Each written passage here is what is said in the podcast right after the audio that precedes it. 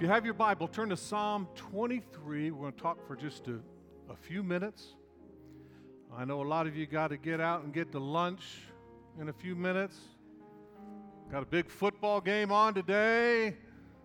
Kansas City Chiefs and the Buffalo Bills, huh? I am uh, just as the staff setting up for our service here today. I, have turned into a Buffalo Bills fan because my new son-in-law, uh, Jack, is an avid, I mean, maniac Buffalo Bills fan. That's where he's from. Of course, my family's from Buff- Buffalo, so uh, I want to keep a good relationship with my son-in-law. How many know? How many know that's a good thing? Yeah. So I am officially a Buffalo Bills fan. So I'll be watching the game today. But we do want to get into the Word just a few minutes, and uh, we're going to go to Psalm 23, and I'm going to take it really easy on you today. I've only got four words that I want you to remember. And I'm going to put them up here on posters in just a few moments. And we're just going to look at four words. And we are going to, I believe, finish up Psalm 23 today. And next week we'll move on to something else. We're in a year long series on the book of Psalms. We've taken all year long in just the book of Psalms. And we're right now we're in Psalm 23. And we are winding down, so we're going to get into Psalm uh, 23. If you're with me, let me hear a big amen. So, Psalm 23 is um, probably the most popular psalm in all the Bible. And I'm going to look at four words today that we are going to look at. And you've got your notes, you can follow along. And, and, and those of you that are online, you can go, uh, go to our website and pull up our sermon notes. So here's the scriptures that we're going to look at today out of Psalm 23. We talked about this last week. Psalm 23, verse 5. You prepare a table before me in the presence of mine enemies. Last week we talked about how God wants us to live in victory and He will make a table before us.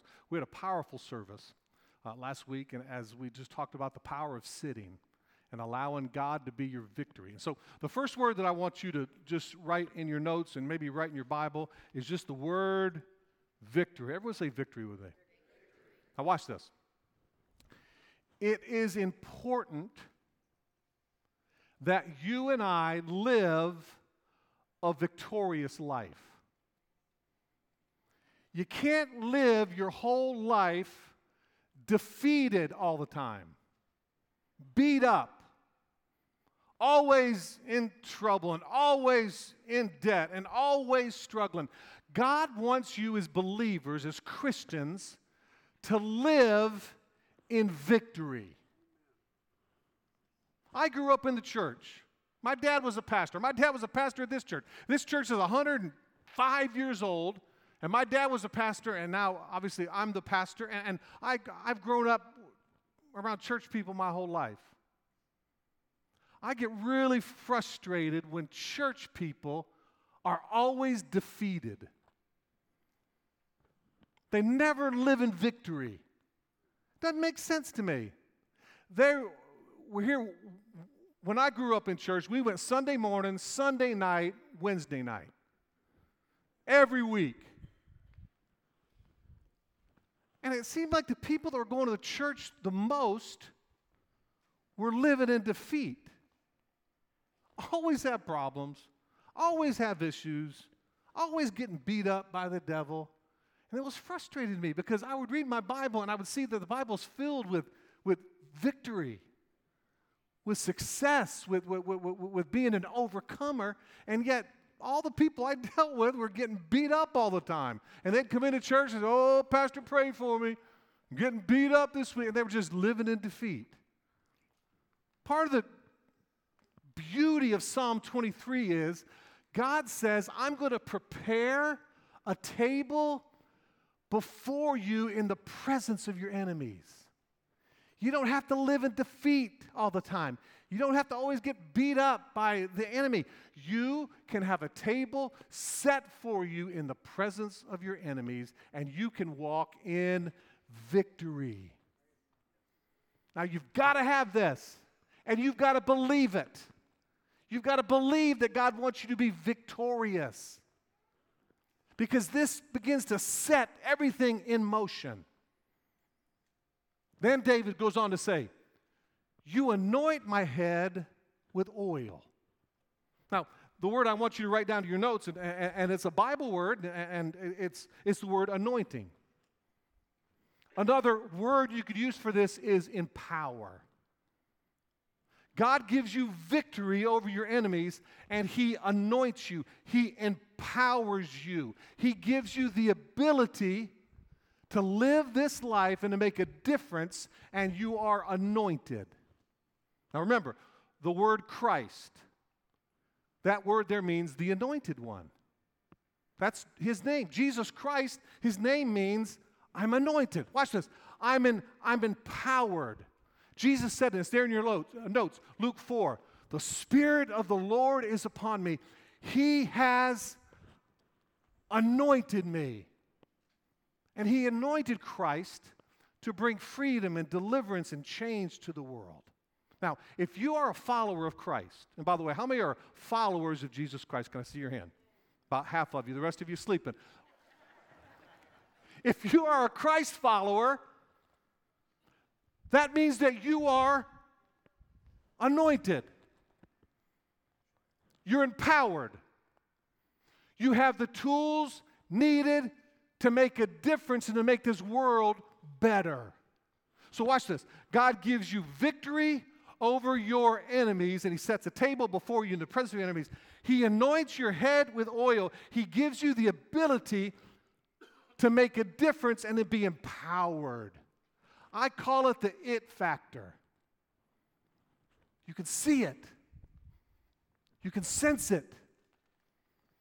There, there is an empowering that comes on us as believers, not just to preach or to sing or to go to church, but you are anointed to be a great mom. You are anointed to be a great dad. You are anointed to be a great business person. God wants you to be successful for His glory, and you are anointed to live that because He anoints you with oil.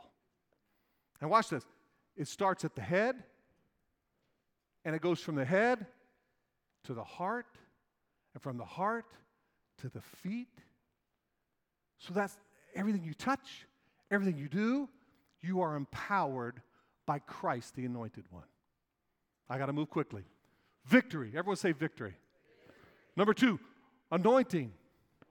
You anoint my head with oil. Now, watch this. Because you are victorious, because you are anointed, my cup overflows. I use the word impact. Your cup overflows, and that is for you and for others. When you walk in victory, and you are anointed, automatically your cup overflows. And if you've been with Jesus and you're walking with Jesus and you are a disciple of Jesus, you will automatically overflow. Who have you been with? Who have you been filled with? You show me who you hang around, and I will show you the person you have become. As Christ followers, we want to get next to Christ. We want to get with Christ, and we want His character and His anointing to be on us so that our cup overflows. See, God wants you to have a full cup, and He also wants you to overflow so you can make a difference in other people's lives. And can I tell you something? Every time you meet with your employees, every time you are, are, are, are, are engaging with your kids, your grandkids, your neighbors, your friends, there should be an overflow that comes out of you that makes a difference in people's lives. You walk in victory, you walk in the anointing or the empowering, God automatically gives you the ability to overflow and have an impact. Now, this is what I want to talk about, and I've only got a few more minutes. And I love this. Here it is. Because I walk in victory, because I'm anointed, my cup overflows. Watch this. Surely goodness and mercy will follow me all the days of my life. I call that grace.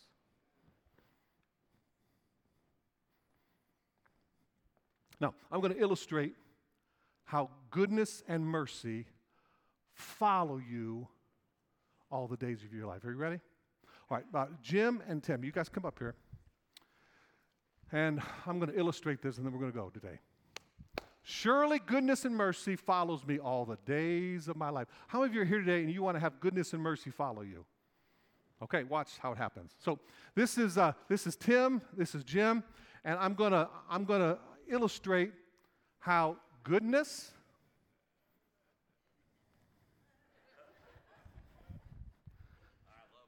and mercy are going to follow me all the days of my life. Now, watch this. Watch this.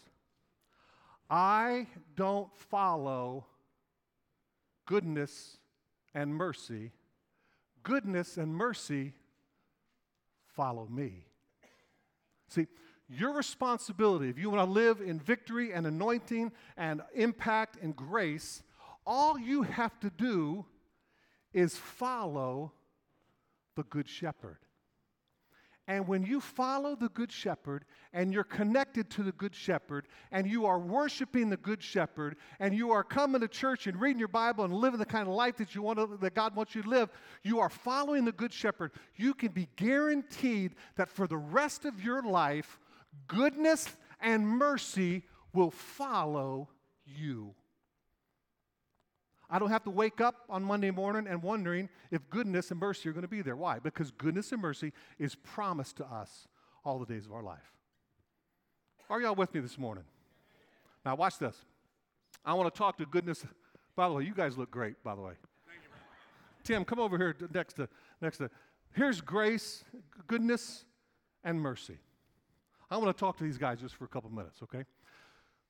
First of all, I want to I want to thank you for always being there.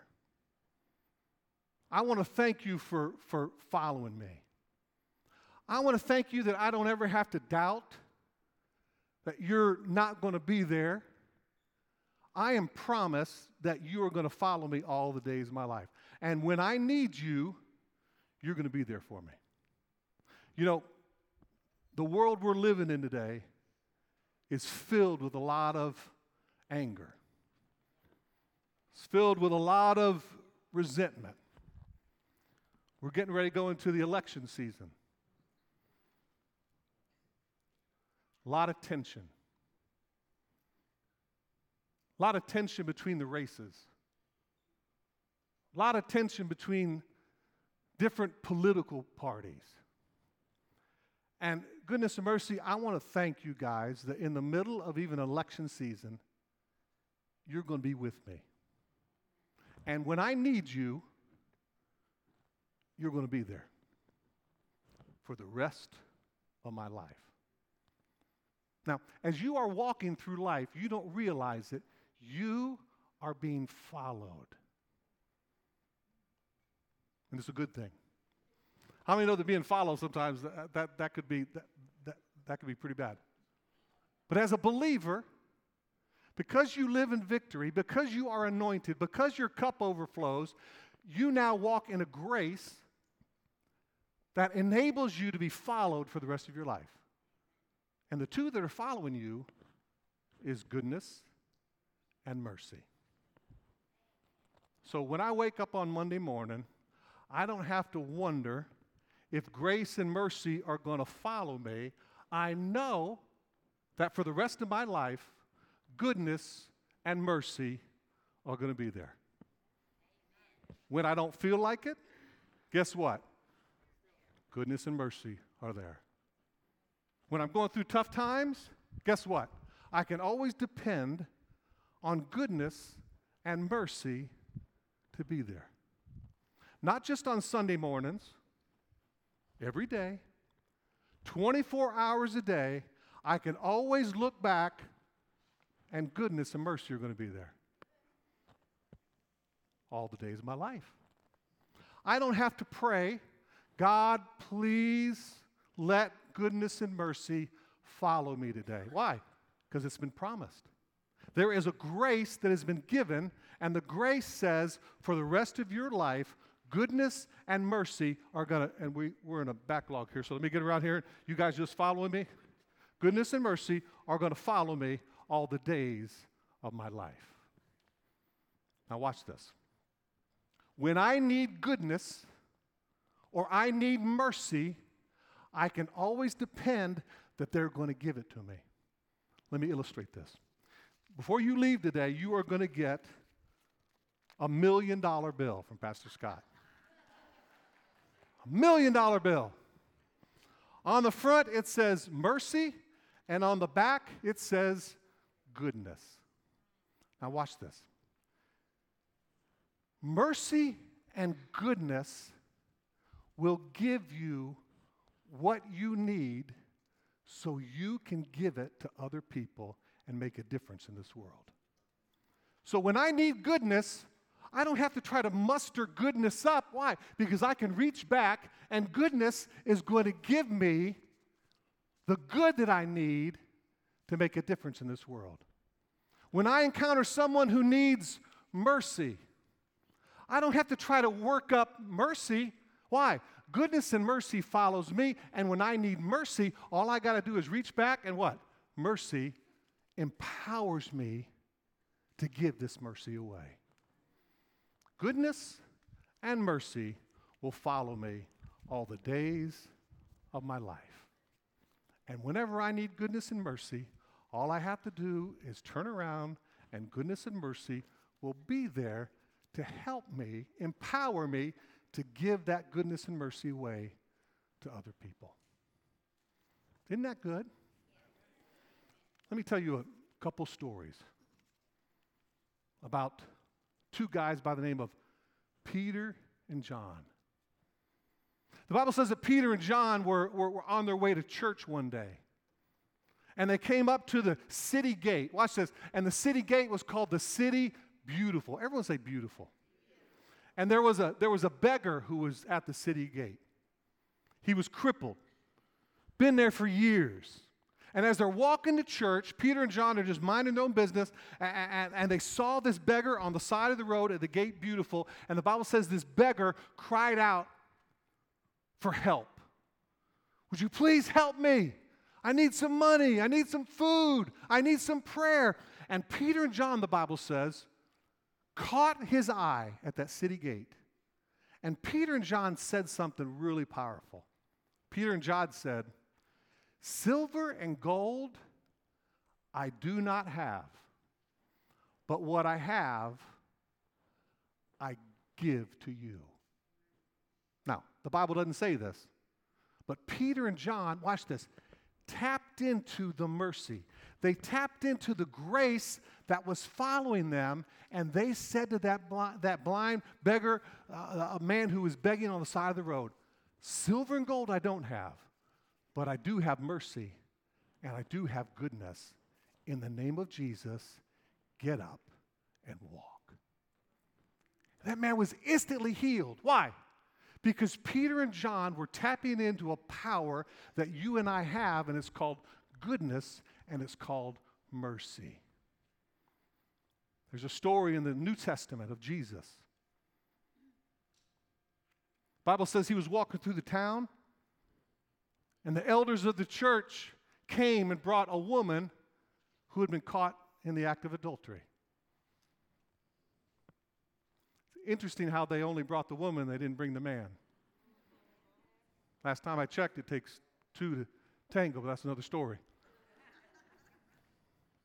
It says, the law says that she deserves death because she was caught in the act of adultery. And now they pin Jesus in, and now he's in front of all these angry people and this, this woman who had been caught in the act of adultery. And what did Jesus do in this beautiful moment? They got stones in their hands, they're getting ready to stone the woman, and they said, What do you say? And Jesus says, If you're without sin, cast the first stone. And one by one, the religious leaders put their stones down and they left. And then it was just Jesus and the woman. And Jesus said, Where are your accusers? And she says, I don't have any more. Then Jesus says, Neither do I condemn you. Go and sin no more. What did Jesus do? He tapped into goodness, he tapped into mercy, and he released that woman because goodness and mercy was following him all the days of his life. See, you're going to come in contact with somebody this week employee, a neighbor, a relative, and we got Thanksgiving coming up in a few weeks. How many know that's a volatile time, isn't it? Politics, people on both sides of the aisle. I'm praying that God would raise up men and women in, in, in Belle Isle Community Church that are full of goodness and mercy. Full of goodness and mercy. That whenever they're walking around, they just know that they know that goodness and mercy is going to be there for them. And when they need it, they can reach back and receive it and then what? Give it away. Because we've been forgiven much, we love much. And I'm praying that God would fill men and women in Belle Isle Community Church that are full of goodness and mercy. And I pray that you would walk in that confidence, knowing that wherever you go, whatever you do, you're always being followed by goodness and mercy. So when you leave today, I'm going to give you a, a million dollar bill. I want you to put it in your pocket.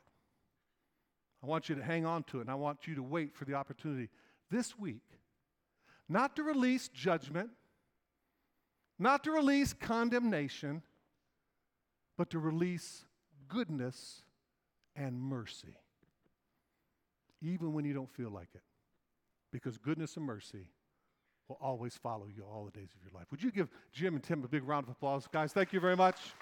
Goodness and mercy, thank you guys. Bruce, if you'll come up to the keyboard, I, I want to end with a quick story.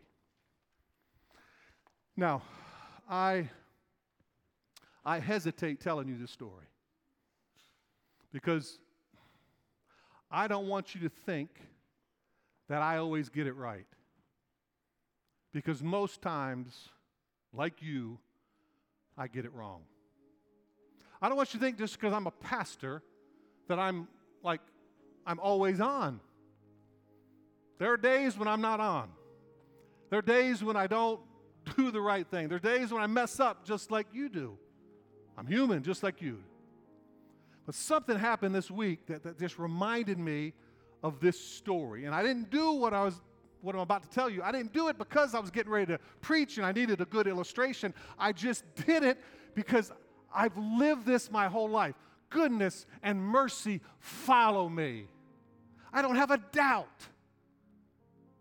I know they're there. And I've seen it multiple times where I just reach back and I don't have it in me, but I know that through God's power and through the power of the Holy Spirit, goodness and mercy is always available for me to tap into. I'll tell you two stories real quick. A couple years ago, we were in New York City, my wife and I, Tammy. And uh, uh, it was a Saturday night. We went to a beautiful Broadway show. It was fantastic. Next morning, we woke up and went to Times Square Church in, in, in, Times Square. David Wilkerson used to be the pastor. And I remember a big, beautiful auditorium filled with people worshiping God. I remember looking at Tammy saying, you know what? Last night we saw the world's greatest production, and now here we are on a Sunday morning, and there's a beautiful presence of God in this place. It was priceless. It was better than the Broadway show.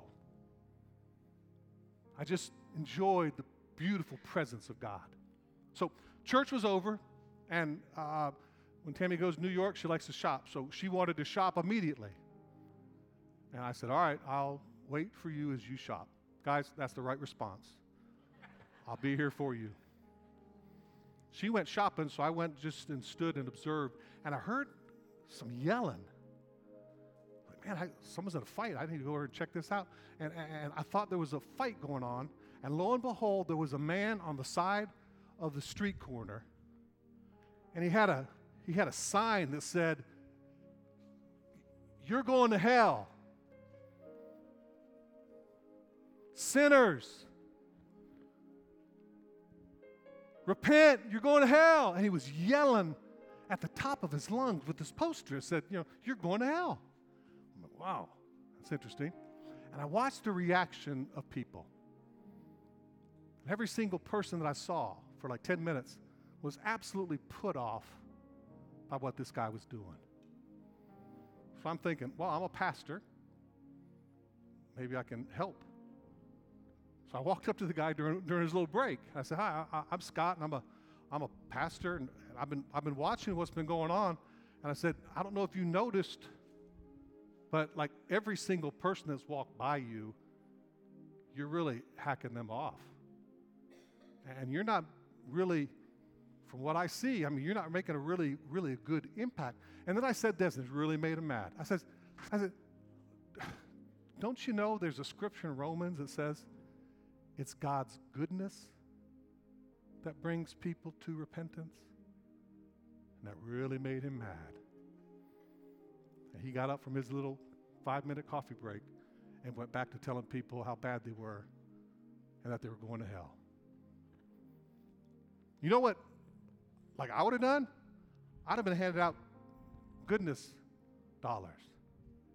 Telling people that God's good and, and God loves them and, and there's mercy available. But that's not what he wanted to do. He wanted to spend his life at his ministry telling people that they're sinners and they're going to hell.